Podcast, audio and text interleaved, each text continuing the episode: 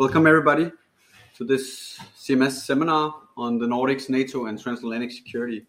My name is Niels Byrjalsen. I'm a research assistant at the Center for Military Studies, and I'm also a PhD student in the department. And I'll moderate this debate. I think the war in Ukraine means that we are experiencing a major shift in European security. We have an intensified conflict with Russia for all current and aspiring NATO members. There is an ongoing rethink and an upgrade of deterrence and defense efforts. And there are new requirements for contributions and defense investments in all allied states. And then importantly, of course, in the Nordic region, there's the prospect of Sweden and Finland joining NATO soon. And this, of course, a development that will have major implications in allied states and in particular, of course, in the Nordic region. So the question is what all this means for the Nordic countries and their defense and security policies, and for their opportunities and challenges as members of NATO, and as embedded in a changing transatlantic security architecture.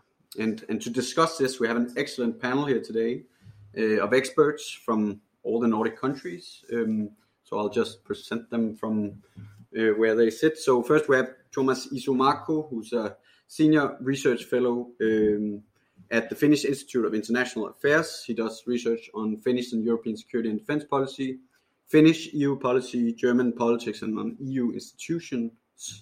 And he's also the author of a new report on Finland as a NATO ally that will be published later this week by the Finnish Institute of International Affairs. And we had a sneak peek this morning in the group, and it's quite interesting to read. So you can look forward to that.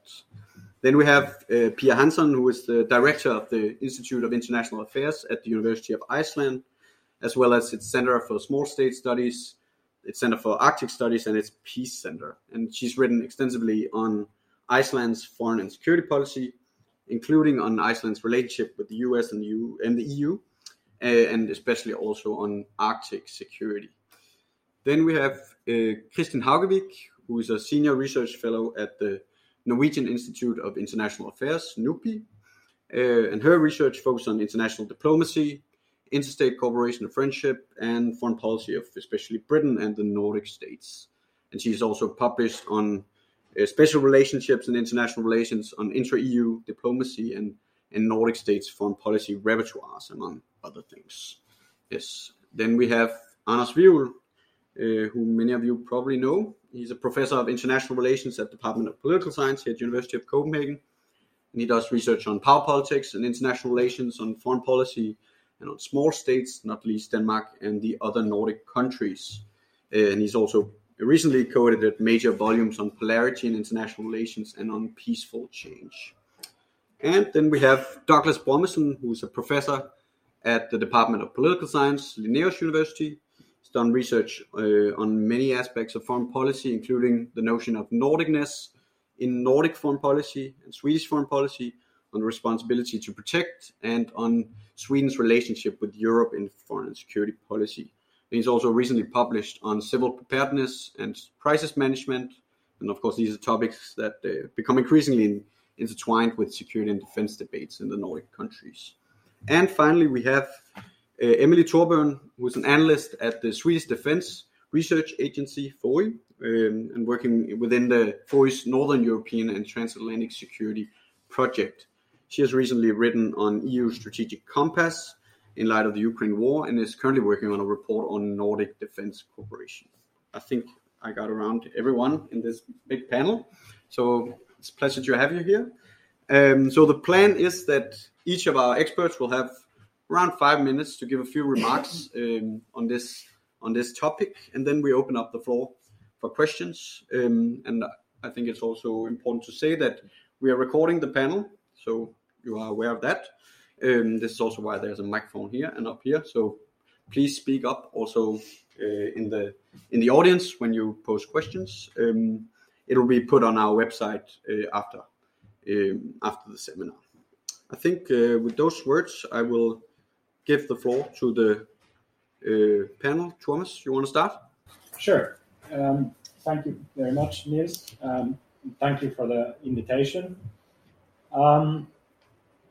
like Niels already said, I will be talking, or much of what I will say here is based on a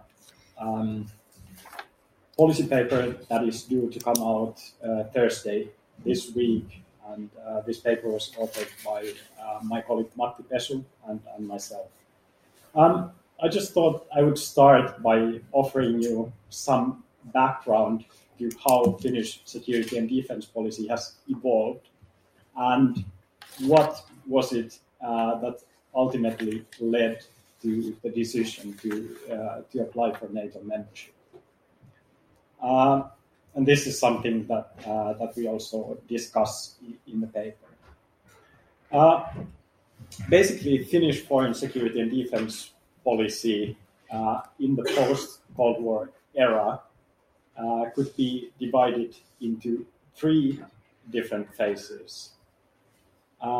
Between the early 1990s and 2014, Finland very much pursued a policy of non-alignment, still the remnants of the Cold War era neutrality policy were very present in Finnish foreign security and defense policies.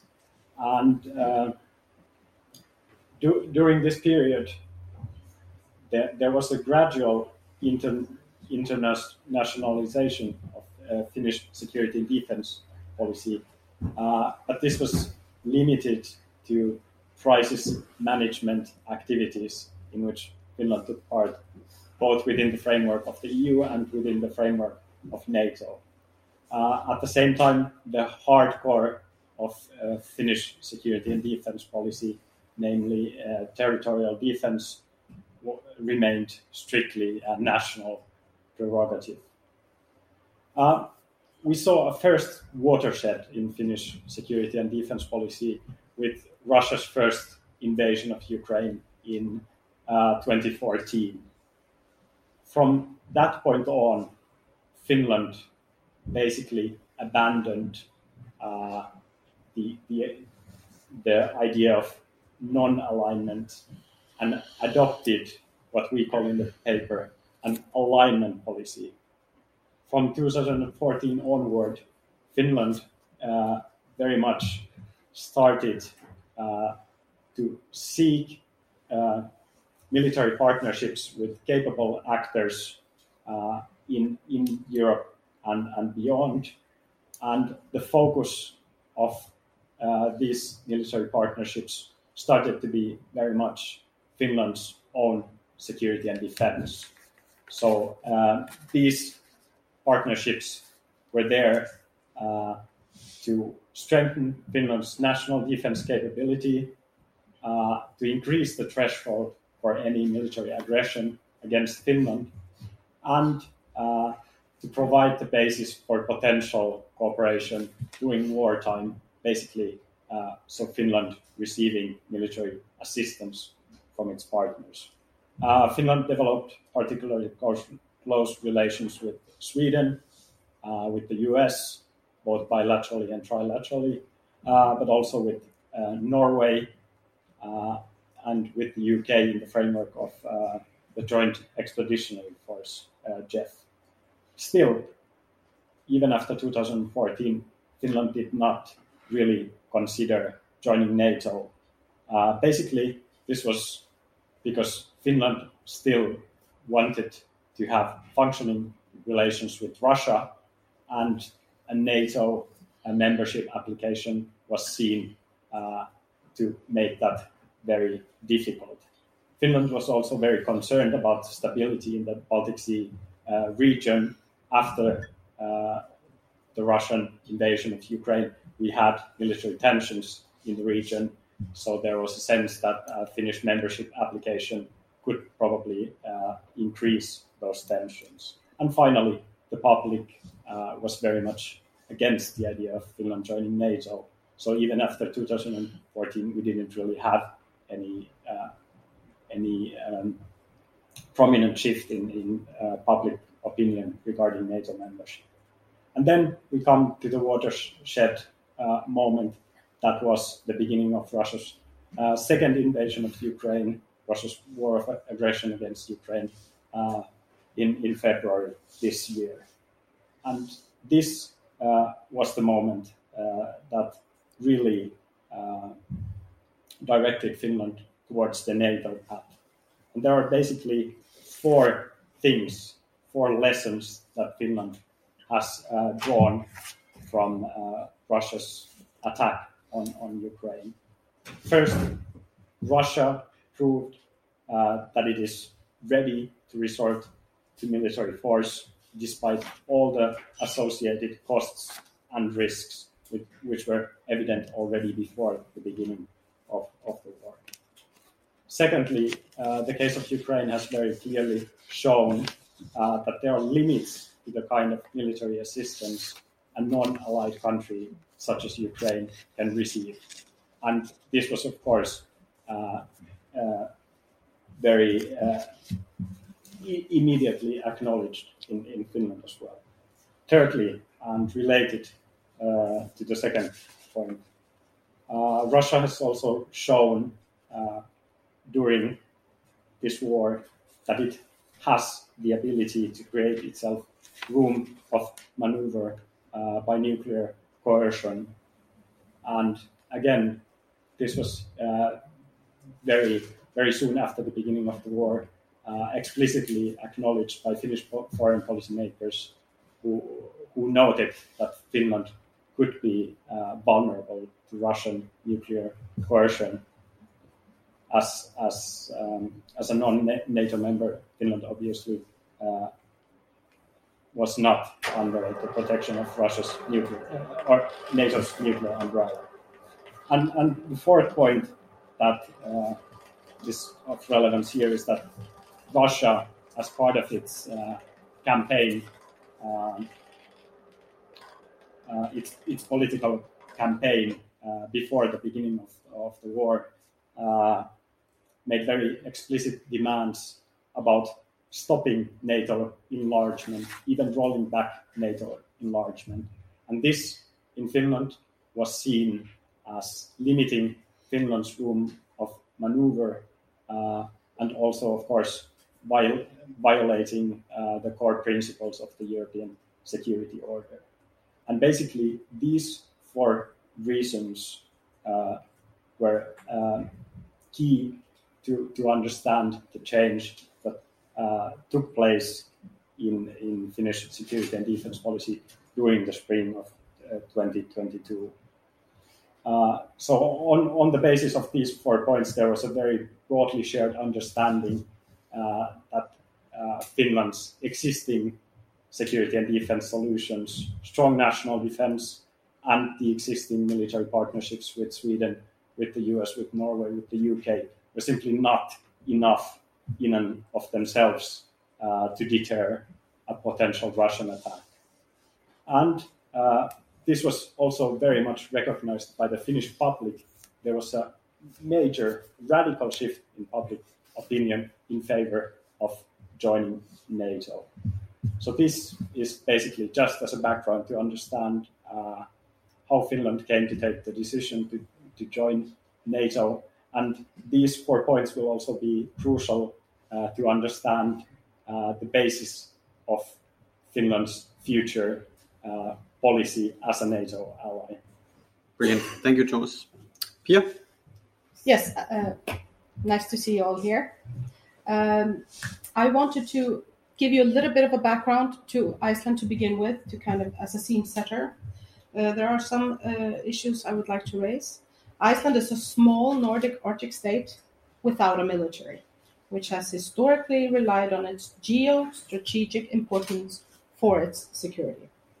And that importance is now seen as increasing again. A founding NATO member, Iceland offers a unique perspective that needs to be included in all serious analysis of Nordic security. That's the second point I want to make. And finally, that Nordic cooperation has the potential of becoming much stronger and deeper with Finland and Sweden joining NATO. But first, back to the basics. From its independence, Iceland successfully outsourced its national security concerns to the United States and NATO, When the US military left Iceland in 2006, it signaled the end of an era. Still, the bilateral defense agreement with the US from 1951 is intact, and NATO membership remains the cornerstone of Iceland's national security policy. Strengthening already existing ties became one of the priorities, at the same time as new agreements with old friends were forged, mainly the Nordic friends. The outsourcing of Iceland's security and defense matters has resulted in Iceland being a latecomer when it comes to discussions about and understanding of security. The nation's first risk assessment only emerged in 2009. Furthermore, Iceland's National Security Council was not established until 2016, with Iceland's first national security policy published then shortly after. Iceland's small size is specifically addressed within the policy paper. Due to its smallness, Iceland cannot maintain an army, as it has neither the resources nor the desire, as it is stated in the policy.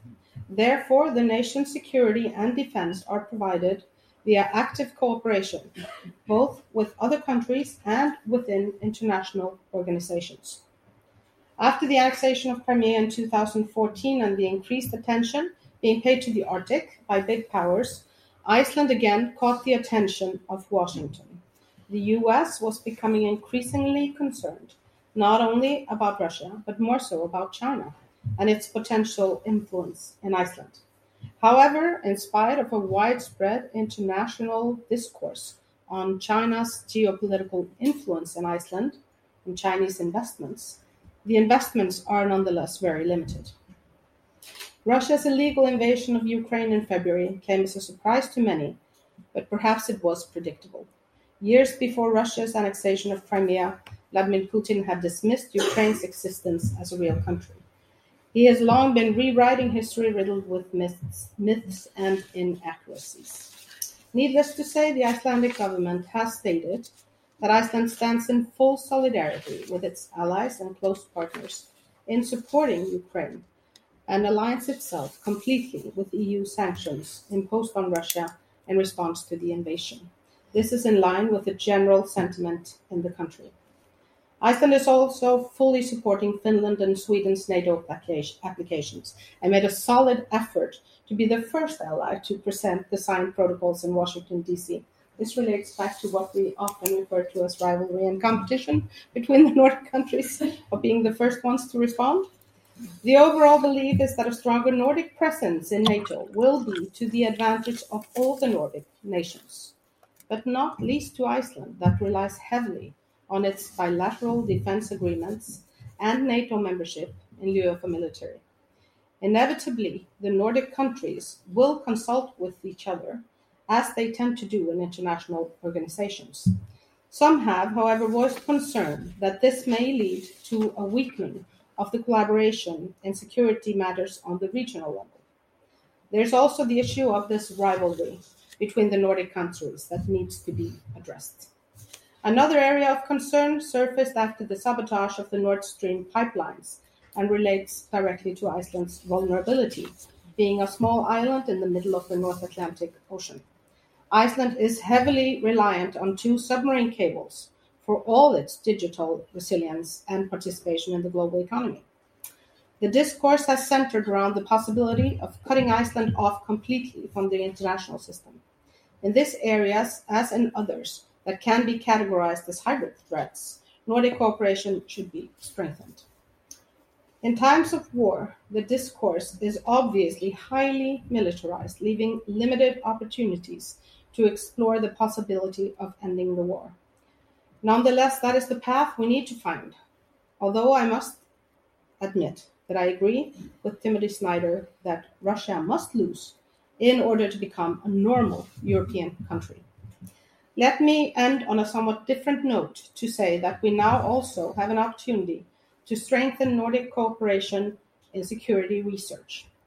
Inevitably, we are going to witness more collaboration in defense matters when, hopefully, Finland and Sweden join NATO, but we should also try to use the opportunity to the fullest and enhance the Nordic knowledge base, creating analytical thinkers and problem solvers.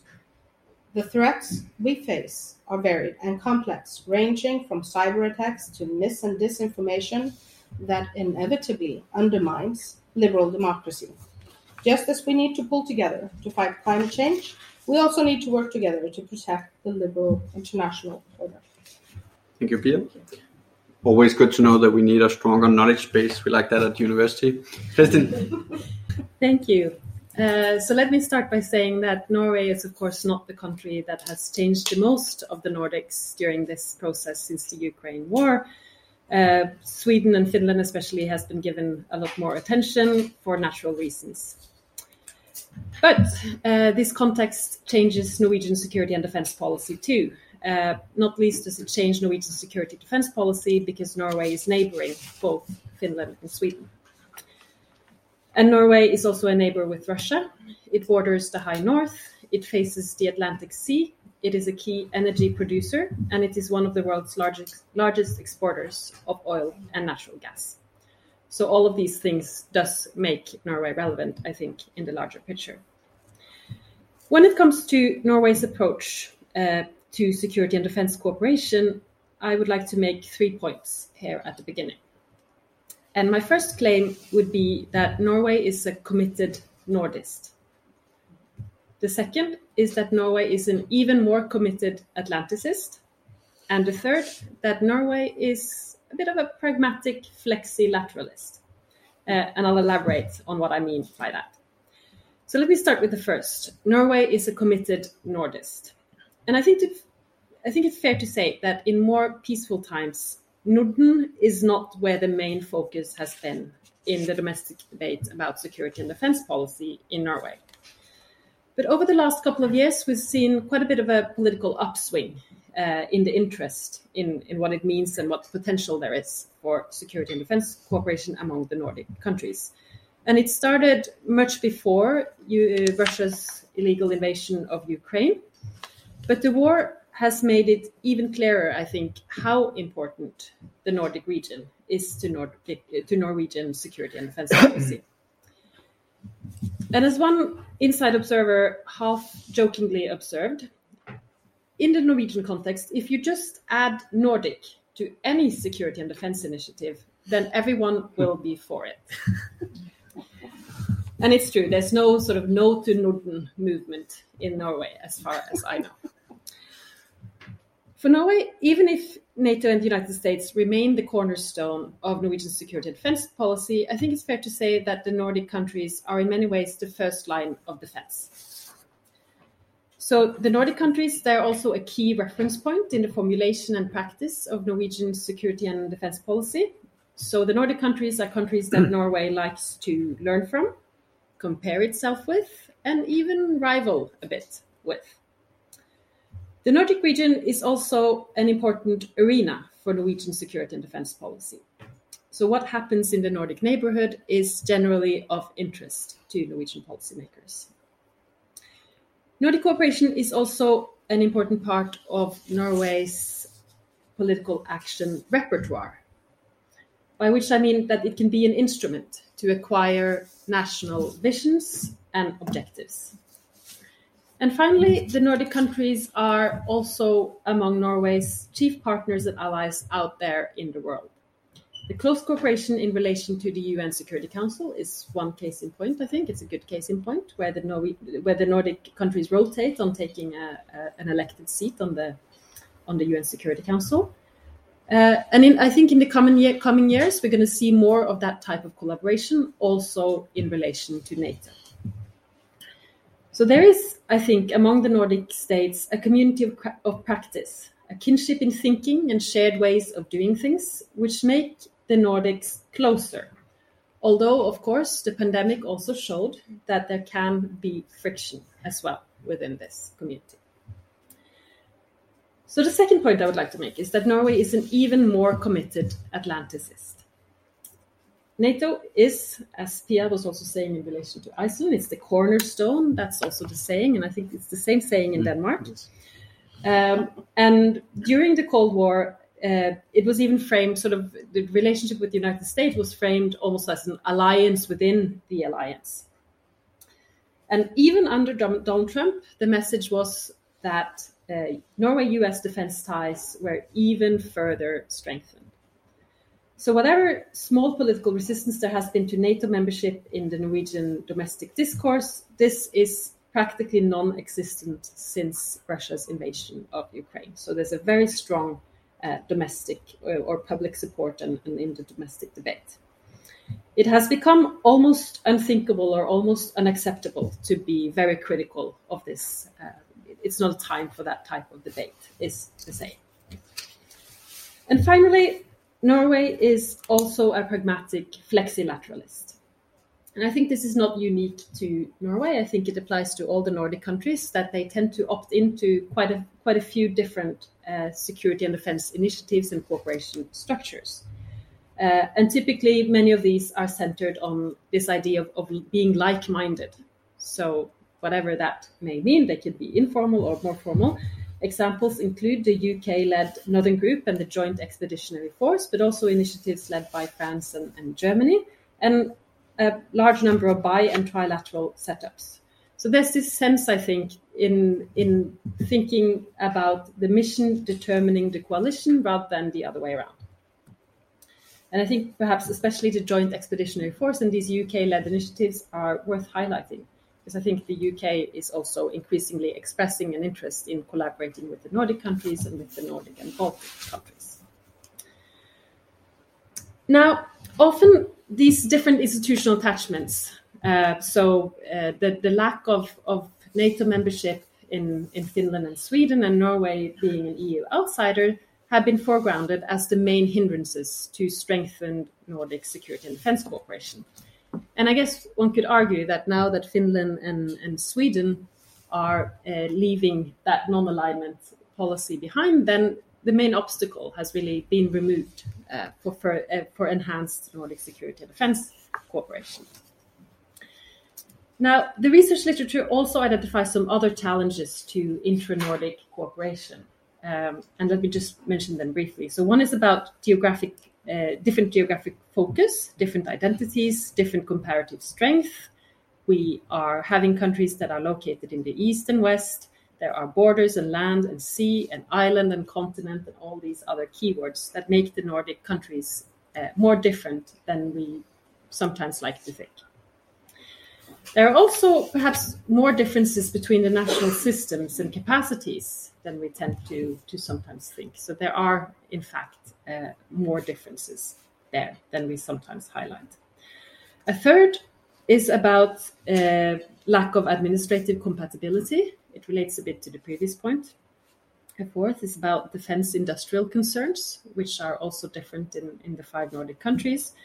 And finally, I think it's fair to say that the Nordic countries themselves have often expressed a preference for the informal and the flexible, which is something that could perhaps speak against initiatives to formalize Nordic cooperation more than it is today. But I think with Finnish and Swedish NATO membership, there are at least a few things that we can envision will happen. So first of all, I think there's reason to believe that what currently works well in Nordic cooperation will continue to work well, also when Finland and Sweden join it. Trust is the foundation of Nordic cooperation, and that trust will have more fertile ground when all the five countries are part of the same overarching institutional structure. And in many ways, it will make it easier because you will not have some of those obstacles to defense cooperation that was there in the past. And Finland and Sweden's NATO entrance will also alter the Nordic countries' collective relations with some of these initiatives that I was mentioning, the flexilateral mechanisms, because it means that all the Nordic countries will have the same point of departure when they are part of these. So the Joint Expeditionary Force that I already mentioned would be one case in point, where all the Nordics would now have NATO on top of their institutional pyramid, so to speak. NATO will become an arena for Nordic security and defense cooperation in a way that it was not before. At the same time as NATO gets more member states, it will cover a larger geographical area, and it will get a much longer border towards Russia. So there should be room for maneuver for the Nordic states to coordinate their views and positions. But interestingly, the Nordics are also keen on advocating that they will not create a bloc. So they need to balance between these two concerns. So coordinate policies, but not become a bloc. So I said that NATO will become an arena for the Nordics, but the Nordics will also become an arena for NATO. And in some instances, one could perhaps assume that a larger Nordic presence in the north will be perceived as more calming than a NATO presence in the north. So there could be some advantages in terms of reassurance.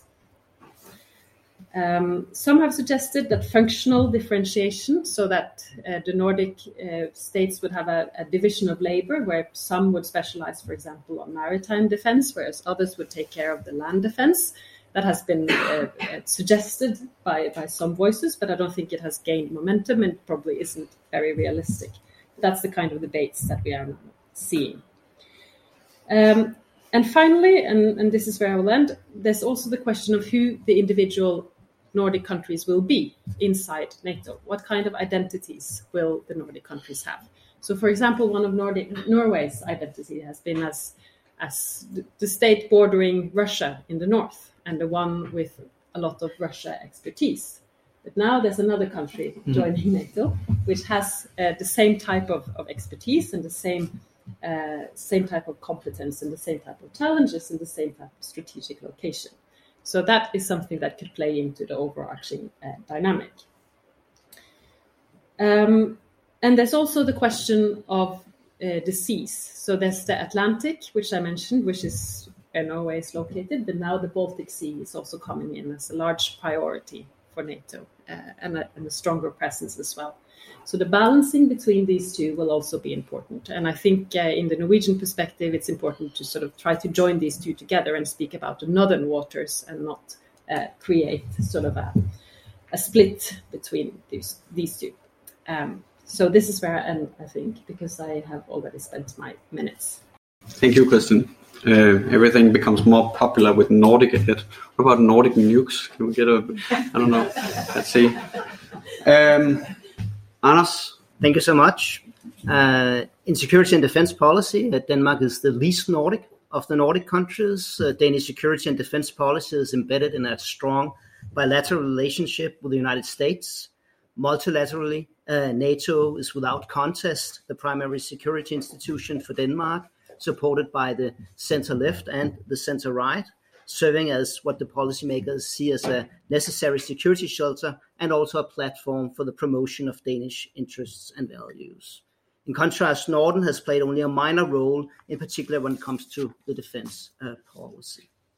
The increased tension following from the Russian invasion of Ukraine challenges Danish security and defense policy. Even before the invasion, Danish security and defense policy needed to do more. Now they need to do even more. But even before the war, it was also challenged by both economic constraints, old equipment, difficulties in attracting staff to the armed forces. Earlier this year, we had a national compromise with a big majority in the Danish parliament, securing commitment to a permanent rise of the defense budget to 2% of GDP by 2033, and also laid the ground for Danish accession to EU defense dimension, which was confirmed by a referendum on June 1st.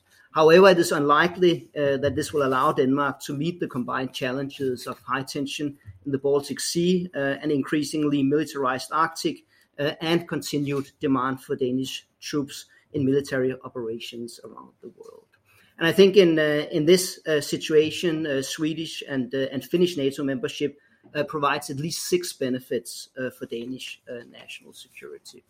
And the first benefit is that Swedish and Finnish NATO membership reduces the risk of military confrontation in the Baltic Sea area by making deterrence of Russia more credible. The risk was already low, but by becoming members of NATO, Sweden and Finland will have more resistance, and they will not be as easy victims of Russian pressure.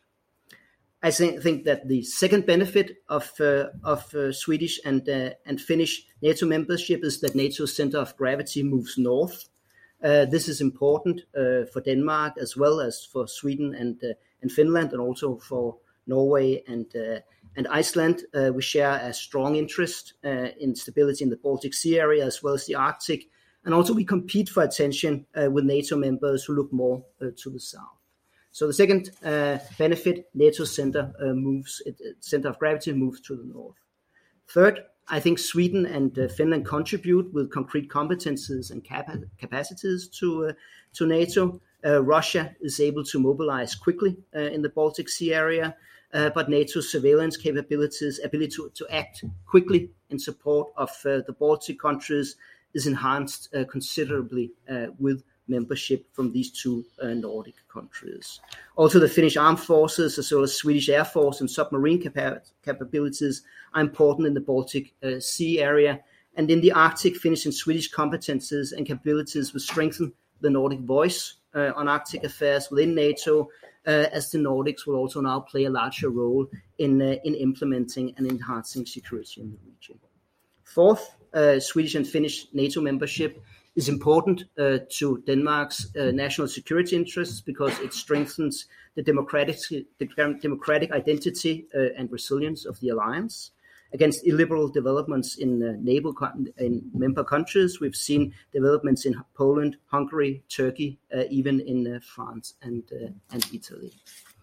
Fifth, there is, at least to some extent, Nordic political priorities, which will now also have a stronger voice in NATO with Sweden and Finland joining.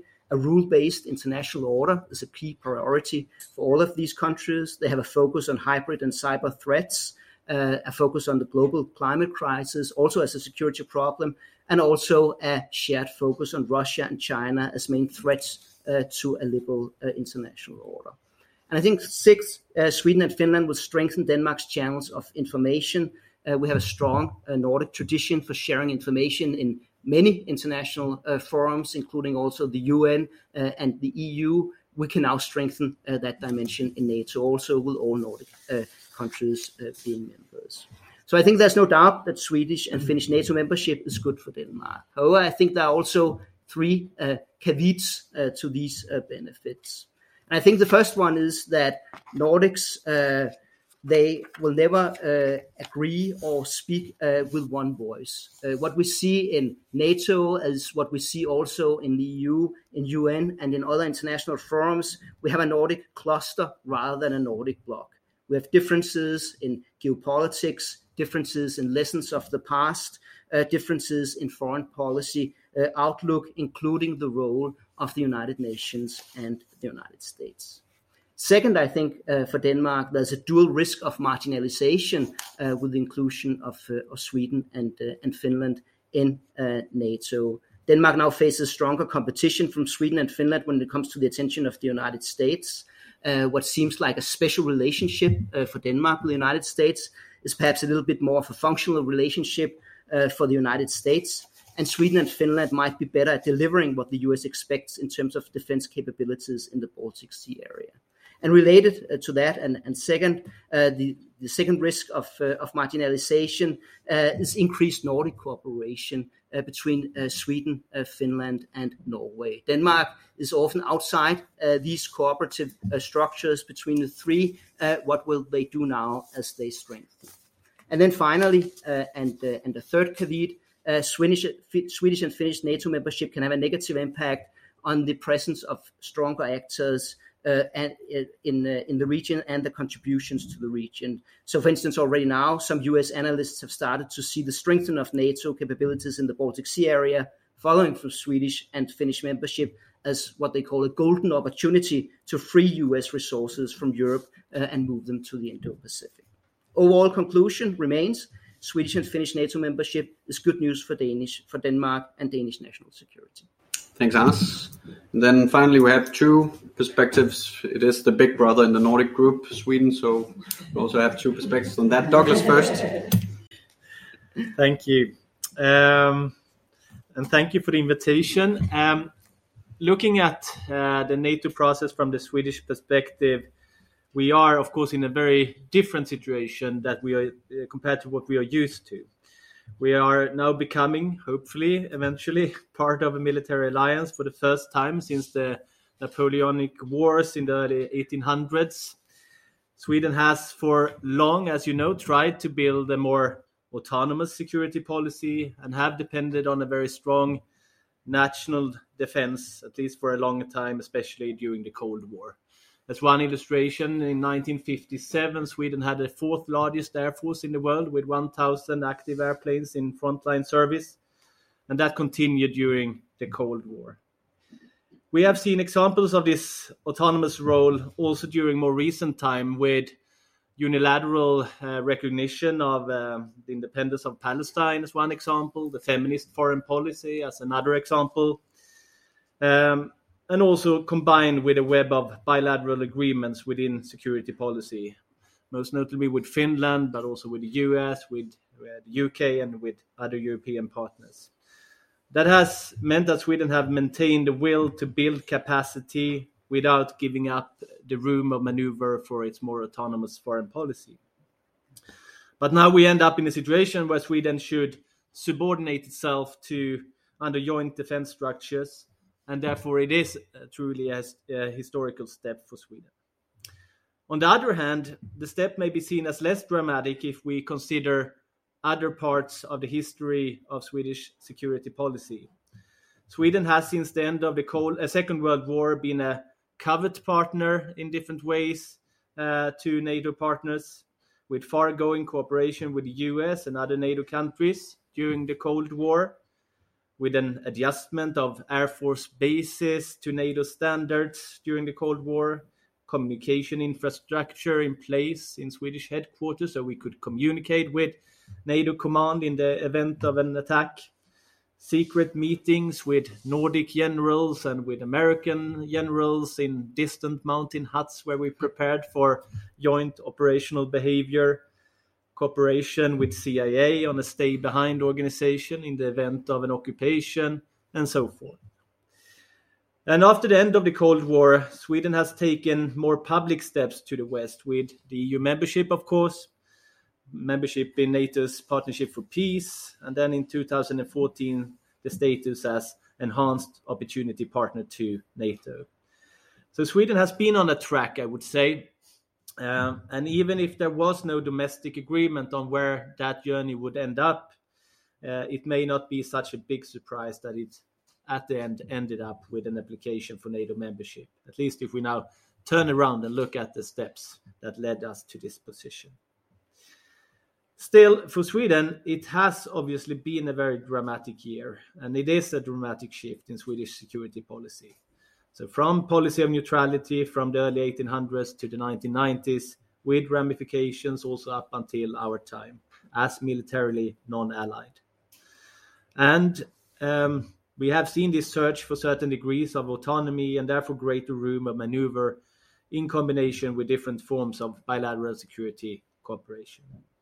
And I mentioned some of these examples, and in Sweden, we have discussed this as the Hultqvist doctrine from the Swedish Minister of Defense up until this fall, Peter Hultqvist, who has been the key architect of this structure, combining autonomy with strong bilateral forms of cooperation. And therefore, it was maybe not so surprisingly that Sweden, the Swedish government, found themselves in a quite uncertain situation this spring, with no clear direction first after the Russian invasion of Ukraine. At first, we saw how the Swedish Prime Minister returned to a quite well-known narrative saying that NATO membership would have destabilizing effect in Northern Europe.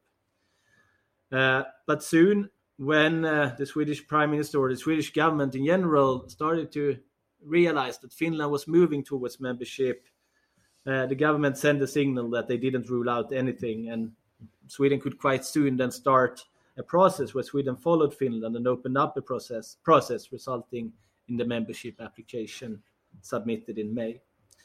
And I think that illustrates that while we're now talking about the Swedish-Finnish applications for membership, there are key differences between the two countries.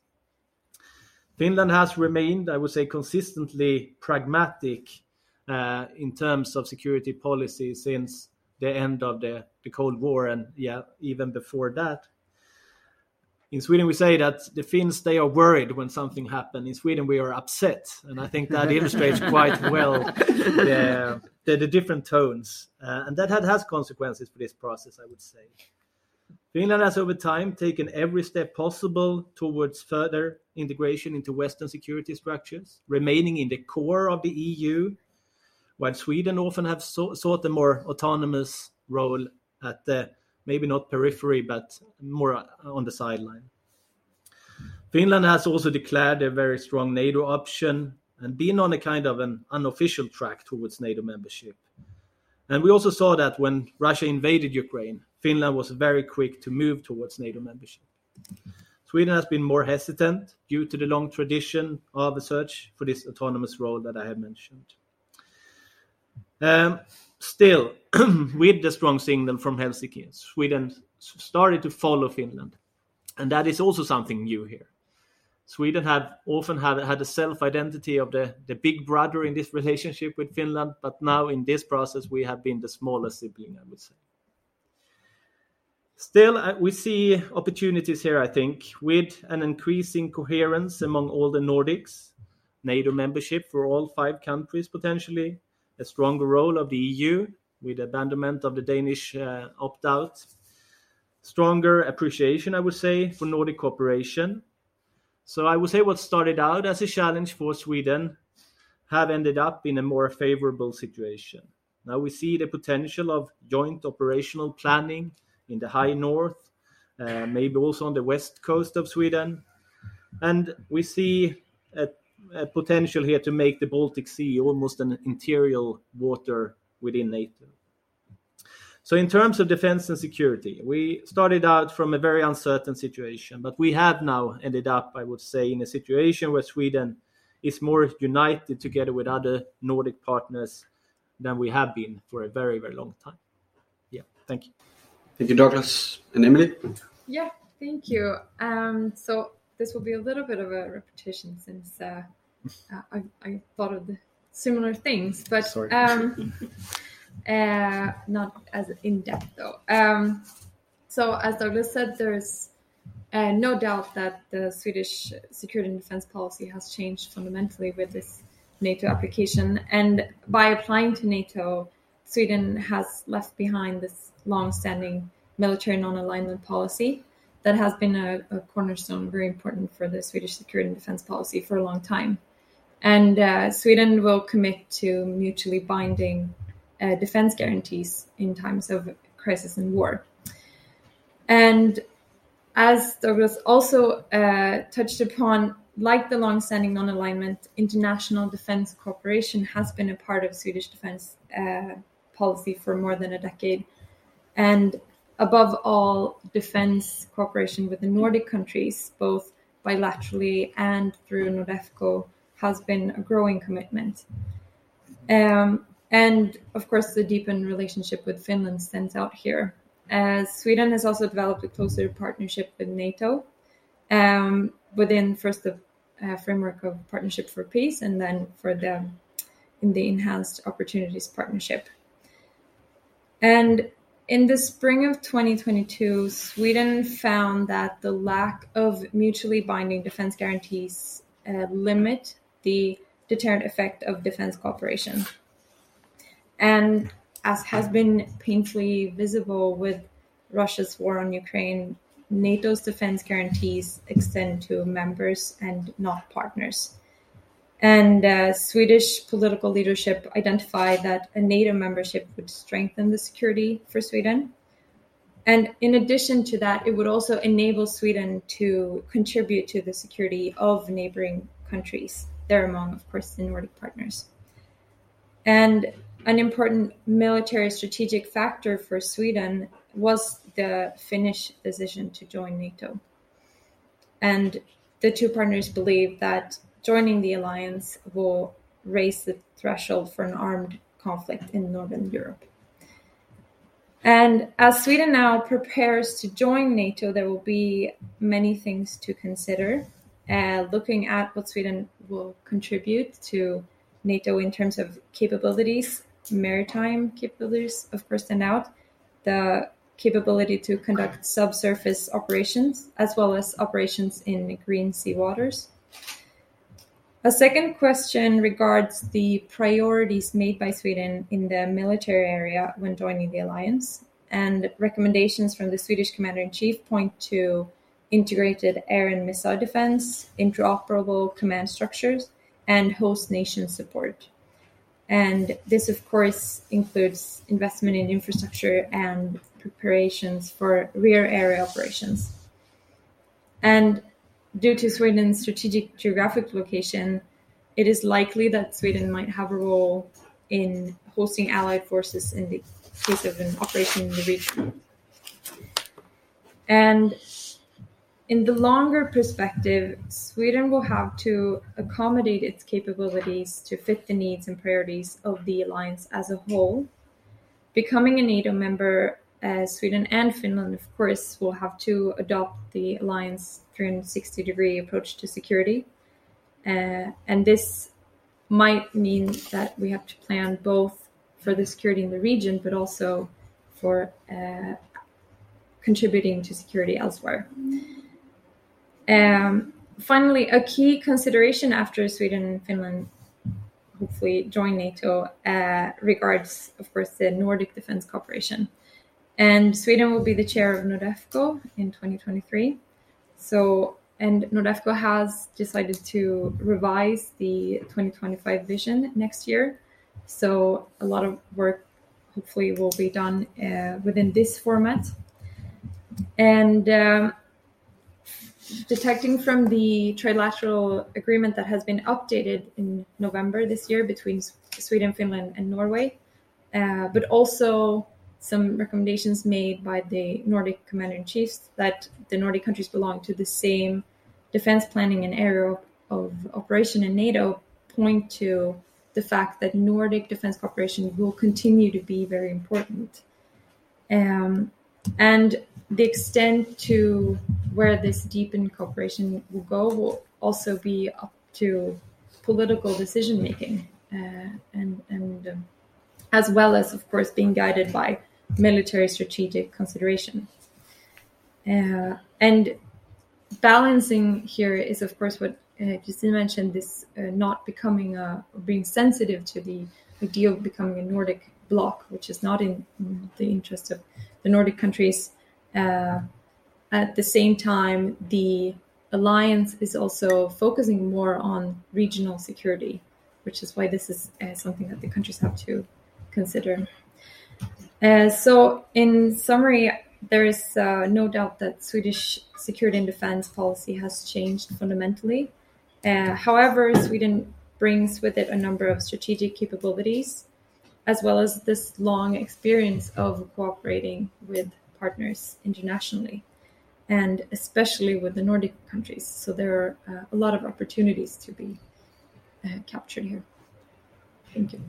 Thank you, Emelie, and thanks to everyone for really interesting and insightful comments. And I think it's pretty clear that there are both perhaps an idea that it will be easier to cooperate now, but perhaps there might also be tensions and challenges right beneath. Now it's up to you guys to ask questions. So please raise your hand and stand up, say your name and where you're from, and speak up so everybody can hear. Also, the recorders can hear.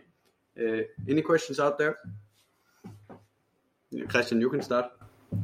All right. Thank you for super presentations. I have a lot of questions, but I think I'll try to narrow my questions down to Douglas and Emelie. You will find out who will give me an answer. Maybe both of you can answer. It's on presence of allied troops.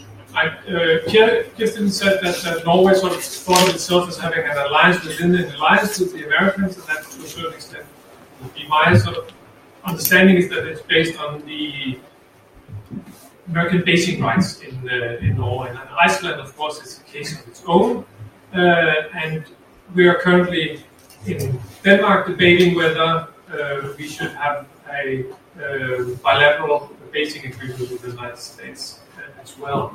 I think, Emelie, you nicely pointed to the fact that Sweden is going to be an important staging area, meaning that perhaps more interesting for allies to have access to or having troops or pre-positioned material on Swedish territory than perhaps Finnish territory. Have that debate about how to not just have a host nation agreement, but thinking more substantially about allied presence, either rotational or permanent, featured widely in the public Swedish debate or in the sort of within the defense establishment.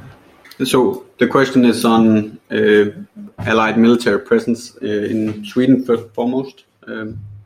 Douglas, Emelie, anyone? There has been a discussion on that, I would say, in the Swedish public debate. And there has also been, before the NATO membership or application for membership, been an adjustment of laws so that we could receive support from other countries and the troops from other countries could be placed in Sweden. But now during the application process, the message from both politicians and I would say from the military has been that there are no desires from NATO partners to place or base any troops in Sweden. So they haven't received any signals. So they have discussed this as a non-issue really. That has been an issue raised by those who have been more hesitant towards membership, that and of course the nuclear issue. And then the answer has always been, well, that's not on the agenda at all, and it's not something that has been discussed or requested from NATO partners.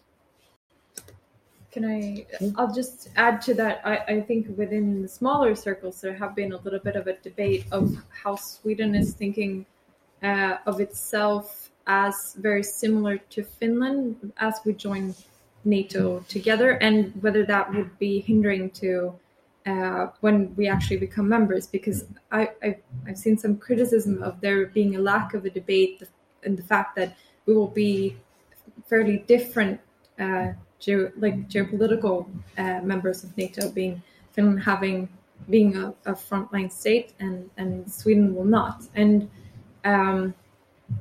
I don't have insight into whether this is sort of a topic we discussed, but I've seen in the public debate that this is something that has been pointed out, that we have to prepare for us being a completely, or not completely, but in a sense a different kind of NATO member than Finland, and we have to also mentally prepare for that, or Sweden has to think about what that means. So there are definitely some voices raised, but in the broader debate, it's not as much.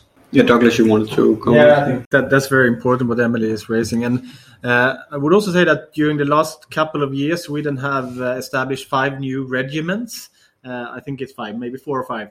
And they are geographically placed in areas where we have connection to Norway in most of the cases. So we could receive help from the West. That has been the whole idea why they are placed where they are. There is strategic thinking regarding this, but no sharp political discussion right now. Kristin, also we wanted to bring you in because you talked earlier today about this question having been discussed over and over again in Norway. What's the current debate on this in Norway? I think the current position on the Norwegian basing policy is basically that it remains the same, but also that it's sort of flexibly defined because it's Norway's own basing policy. Which means basically that that there will not be permanent American troops or NATO troops present on Norwegian soil during peacetime. But at the same time, I think there's a bit of flexibility in terms of what permanent means. So if they are rotating, then that's okay. So I think the base policy sort of remains what it has been, but also with some updates. Can I just chip in a little bit on that from the Icelandic perspective as well? That there is actually this discussion on permanency of the forces being there is another issue, of course, that has been raised in Iceland since they closed the base in 2006. And now we're seeing, of course, that there has been a permanent presence. However you want to define it. I mean, there has been forces in Iceland now for at least 3, if not 4 years. Every day, but they're of course rotating from the different NATO members. And I do believe that Sweden and Finland did air policing jobs in Iceland, and that was kind of the first steps towards that within their partnership with NATO. Just thought I'd chip that in. Tuomas also wanted to. Yeah, maybe since everyone else has also offered a national perspective here, I don't want to be any less. Finland, it has been explicitly stated by the Finnish foreign policy leadership, enters NATO without setting any limitations to its membership. So in theory, it would be possible for NATO or US troops to come to Finland even on a permanent basis. But in practice, of course, this is not really an option. A big part of the Finnish narrative now during this pre-accession phase has been to highlight its own military strength and also its tradition of self-reliance. So even though there's this broad understanding that as non-allied state, we would have been vulnerable to potential Russian aggression, that does not mean that as a NATO member, Finland would actually seek presence on its soil. I think that is highly unlikely in this context. At the same time, Finland is currently starting, or has already started, negotiations about the defense cooperation agreement with the US. That's kind of an agreement that US can offer to allies. And in this context, it is entirely possible that the issue of pre-positioning military equipment in Finland will be raised. I'm not sure. I don't have any insights into the process, but that's much more realistic than the idea of permanent troop presence. Final point on this, perhaps. It's of course, even though permanent presence is unlikely, I think in the future and already now, Finland will welcome the presence of NATO troops in the form of exercises, especially during this pre-accession phase. Finland has been very happy to have strong allied presence in the country.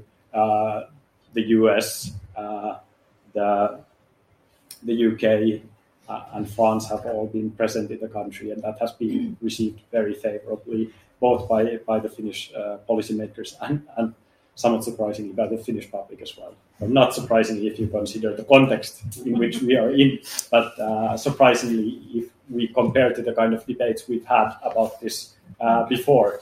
Okay, so it sounds like a typical Nordic balancing act, inviting a little bit. You know, that's good. So we have a couple of questions. Nina? Yeah. Nina Græger, University of Copenhagen. Thank you for very good presentations. Just to pick up on this discussion, and then I have a different type of question towards the end. I'm really glad to see that the Norwegian basing policy and self-imposed restrictions are becoming like an export goods to other countries. I mean, of course, like you say, it was really made in a very special time, a totally different point of time than we have today. So I guess that also sort of regulates or defines the sort of the packages that the new countries actually have. I attended a webinar about Finland, Finnish NATO membership a few months back, and I was presented with what would like an Norwegian think about our own opt-outs from the NATO treaty. We can have some opt-outs. Does Norway have opt-outs? It's a different way of looking at it, because Norway has really grown used to having this as part of being a NATO member. So I think it's pretty interesting. Regarding the rotating of troops on a rotational basis or like permanently based, I think this is going to be something that we will discuss a lot more. There's a lot of political discussion and political opinion in that, and Norway really has had that type of discussions. So I'm very curious to know how that will be in Finland and Sweden. Now, to my question goes actually to Anders. Mm-hmm. Can you enlighten me or us about why there wasn't any debate to talk about regarding the leading of the Danish opt-outs from the EU? Can you say something about why that didn't make any more political turbulence than it actually did? Mm-hmm. Anna, you want to pick up on that? Yeah. I think that there are several reasons. I think one reason is that there were no agents of this debates in a large part of the political spectrum. So this was part of a center-left, center-right consensus by a wide majority in Parliament to recommend this. So I think that was part of it, that few important political agents actually saw a benefit of starting this debate. I think a second part of the answer, which kind of factors into this, is that of course this decision was made in the light of the Ukraine war, and in particular in kind of the intense first months of the war. And I think also in these first months in particular, there were some arguments also that were seen as maybe illegitimate or difficult to make in the debate. It was very much about increasing our security, and this was seen as increasing our security. So I think that was the second part of the explanation. I think a third part of the explanation was that the groundwork has actually been laid for dropping this defense opt-out by the previous government, who has started a debate on the defense opt-out and what it might do to Danish security, in particular in to Denmark pursuing its security influence internationally. So I think there's also kind of a fertilizing period even before the war that has provided the ground for it. All right. Yes, we had a question down here. Yes. Okay, I have a broader strategic question about the strategy of the Nordic countries with NATO. So what puzzles me is that we seem to increasingly rely on NATO, and that means U.S. protection for our security. At the same time, we know that the United States is going to reduce its presence here. The real action from a U.S. perspective is in the Pacific, right?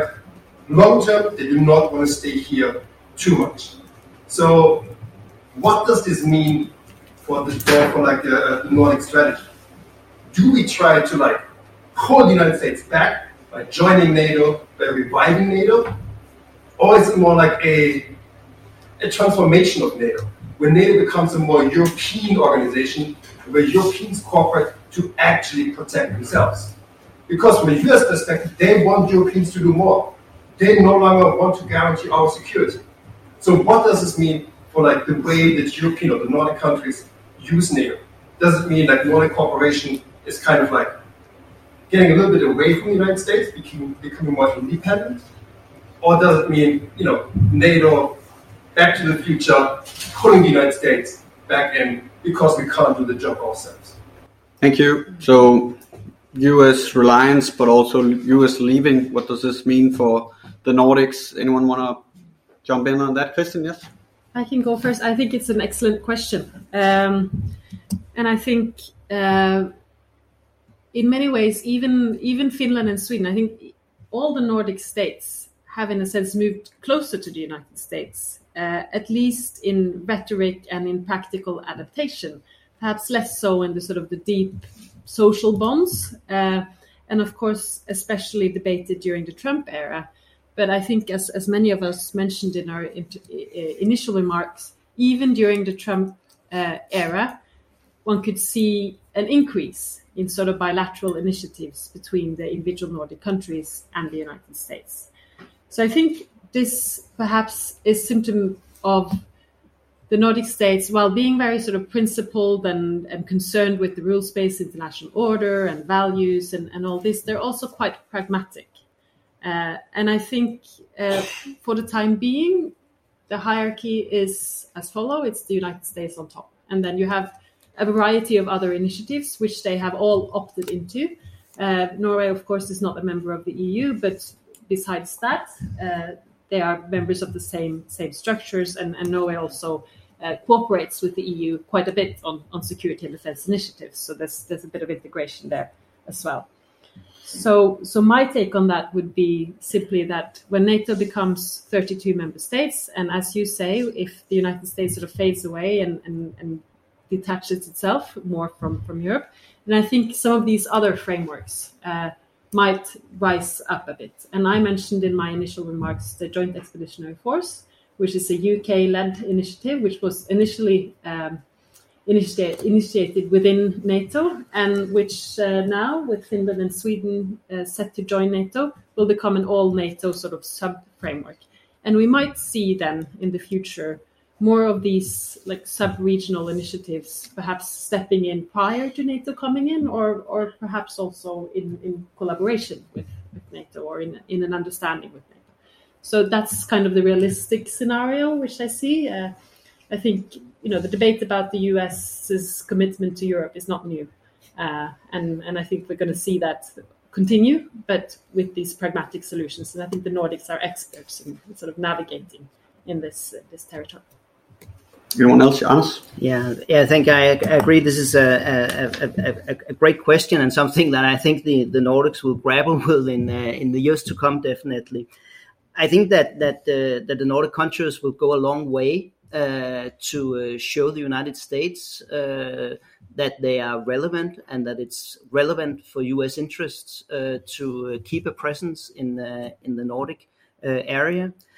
I think they will do this for at least two reasons. I think that one reason is that they do not see an alternative in terms of who else should have interests in this part of Europe and the world. If you look to the European great powers, it is difficult to see them play the same role. I think perhaps what you might say is a bit counterintuitive, maybe a lot, very counterintuitive. I think that the Nordic countries actually might have some interest in securitizing the Arctic and the Baltic Sea to show the US that this is where you need to be. This is where some dangerous action is going on. So I think that's one part of it, and an interest part of it. I think also that there's actually, despite the many differences between the Nordic, in many ways, social, liberal, egalitarian welfare states and the United States, there are also some commonalities in the international outlook. And I think in particular, we share a missionary outlook on the world. We know what's best, and we like to tell the rest of the world about it and teach them a lesson about it. And I think in that sense, the language that we speak on international security and international affair, it kind of coincides also in interesting ways when we speak of democratic values and human rights and so on, and tell off the rest of the world for not being like us. I think, Pia, you wanted to go in? No, also? I mean, I basically agree with everything that's being said. The first thing I wrote down was also pragmatic. I mean, that's kind of the approach. And this resonates quite a bit with what Iceland has also been trying to do. And you probably recognize that as well. When we were trying to get the Americans to stay, it was very much about, oh, no, look, everything is going to hell here in the region. Pardon my language. But, you know, so that was the position that they wanted to use, to try to draw the U.S.'s attention to not leaving an area that we were trying to at least portray as being very geostrategically important. But this is definitely a challenge, and it's going to be a challenge for the Nordic countries. And hopefully we'll be able to pull together on that within NATO. I think that would be a very interesting exercise for them. Sure. Tuomas, you also wanted to comment on this? Yeah. I think it's a crucial question. I think it's a crucial question.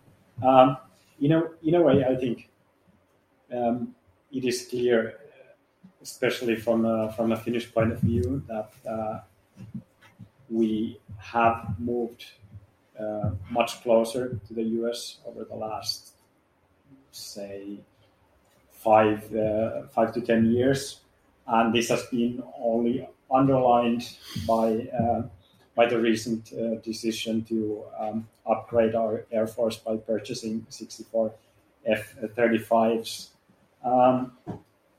At the same time, I don't think joining NATO is really a step that somehow diminishes the possibilities to advance other kinds of defense cooperation, like the ones that have been mentioned here. And I think this kind of bilateral and trilateral cooperation, even cooperation at 5 among the Nordic states, as well as the Joint Expeditionary Force, all of these are, of course, important attempts to strengthen also the regional and European part of NATO. So there's perhaps not that much of a contradiction in that sense. In a way, we are trying to do both of these things at the same time. We are trying to pull in the US, but also to find other ways to cooperate, since it is evident that the US main interests now lie elsewhere. Yes, we had a couple more. HP? Yes, Hans-Peter Michelsen, former military analyst here from CMS. It was mentioned that the center of gravity for NATO is moving north. That could mean the necessity for a new NATO headquarters somewhere in the northern region to coordinate defense. Back in the Cold War times, there was a headquarters in Denmark with the responsibility to protect the Danish area and the western Baltic. Who should be the host for such a new headquarters that has a lot of officers from all the different countries that integrate forces and cultures like that? Thank you. Who should host the headquarters? We have 5 different answers. Tuomas, you read a little bit about this in your recent report. At least, can you tell us a little bit about the debate in Finland on this, and then some of you else might want to join in. I don't know. Yeah, well, the issue of the command and control structure has definitely been present in Finland, and Finland that some Finnish politicians have, of course, expressed an interest in establishing new headquarters in Finland. But I think this is a much broader question, of course, and it's not entirely up to the Nordics. It's an issue that concerns NATO as a whole. How will it rearrange its command structures, both now that it's updating its deterrence and defense posture, but also now that Finland and Sweden are joining. At the moment, the more acute question from the Finnish perspective is which joint force command are we going to be under during the next years, and that's already quite a politically sensitive issue. When we were writing our paper, we actually talked about these issues with many Finnish policymakers, and they were very careful not to state any strong preferences in any direction, since this is really an issue where several of our future allies have very strong views. I'm looking at Norway here, for example. I recently visited Oslo, and they already have a very clear idea of where Finland and Sweden should be placed in the command structure. I think it's a very relevant question for Finland. It's a very relevant question in terms of the future of NATO's deterrence and defense in the region. So in that sense, it's highly relevant for Finland, but Finland has been so far rather careful not to position itself. I know that there's a tendency in certain direction, but there's no official position on this yet. Anyone else want a headquarter? Really? No, okay. Let's see. Yes, we also had a question over here.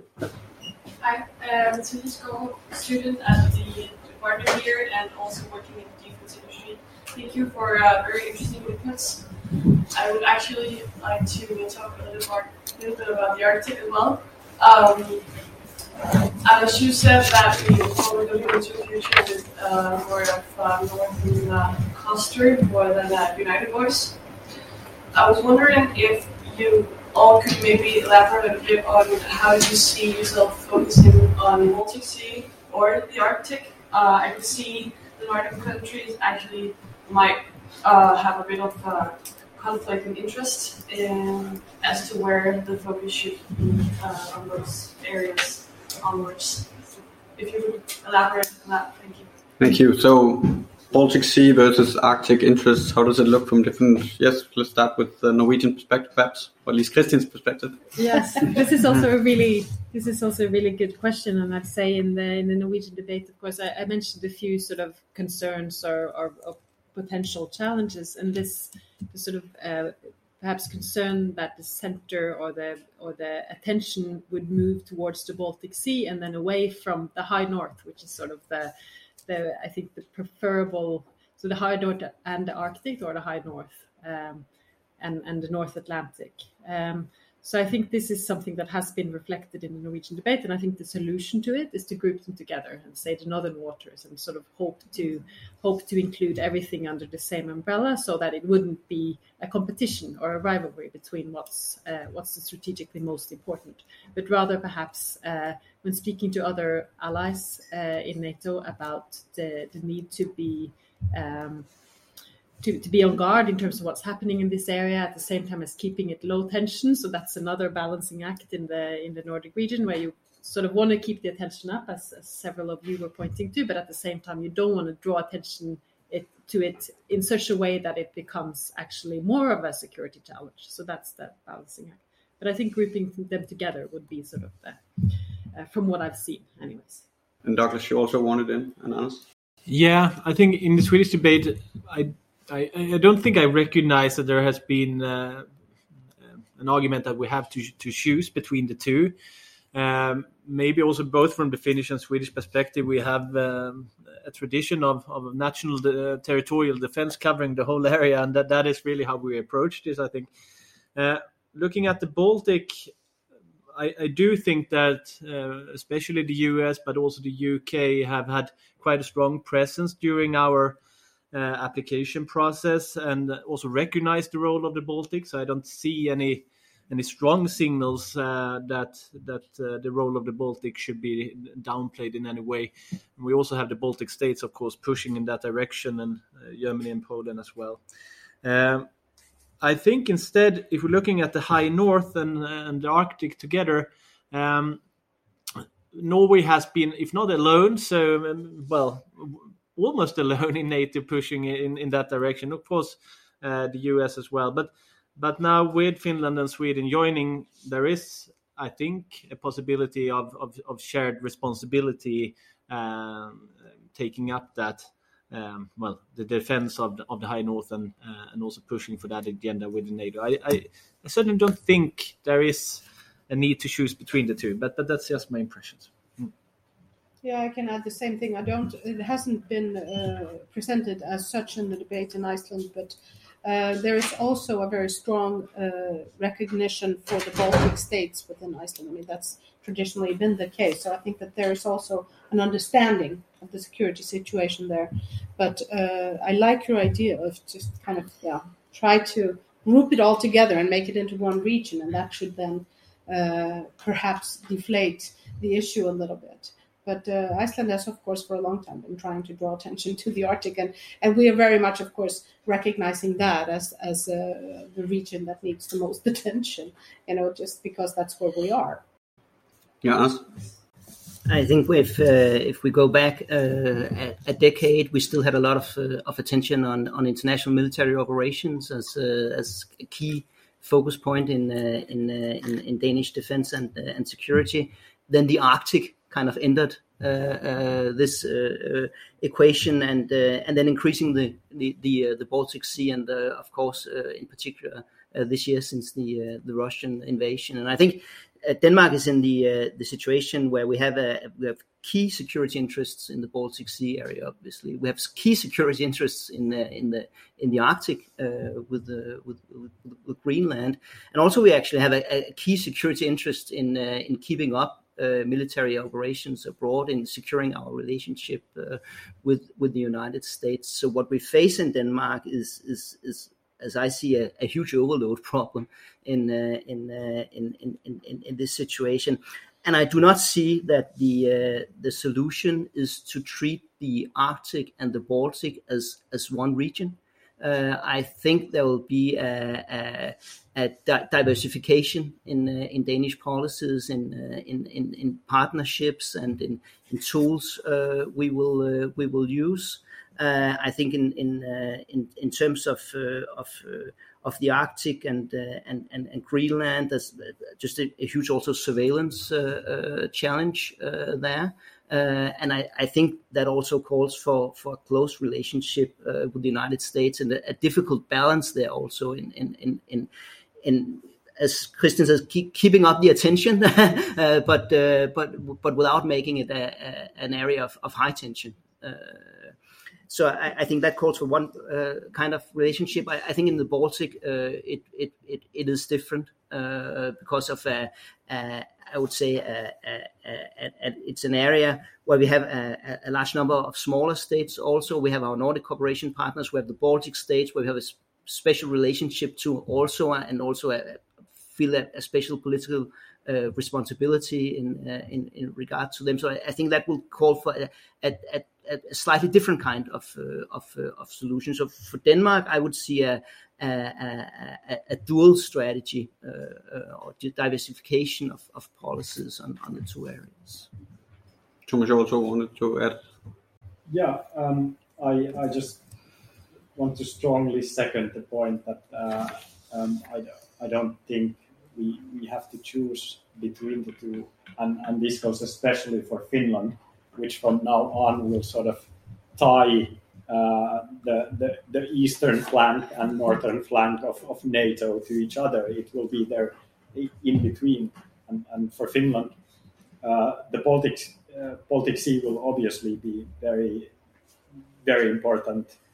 Between 80 and 90% of all our imports and exports travel through the Baltic Sea. So in that case, that sense, it's clear that will be crucial for us. But at the same time, and I think increasingly so with the NATO membership, we also have to think about the North from starting from the point when Finland enters NATO, basically defending the northern Atlantic sea lines will start at the Finnish-Russian border in the north, and Finland is of course not an Arctic coastal state, so our role in the Arctic security or the High North security constellation will be different from that of Norway, for example.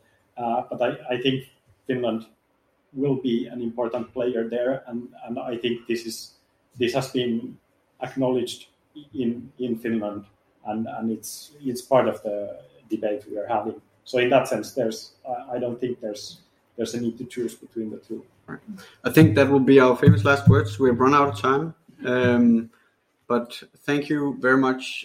I think this clearly shows that there are interesting things going on, but also it's very much an ongoing discussion, right? Because this is a moving target.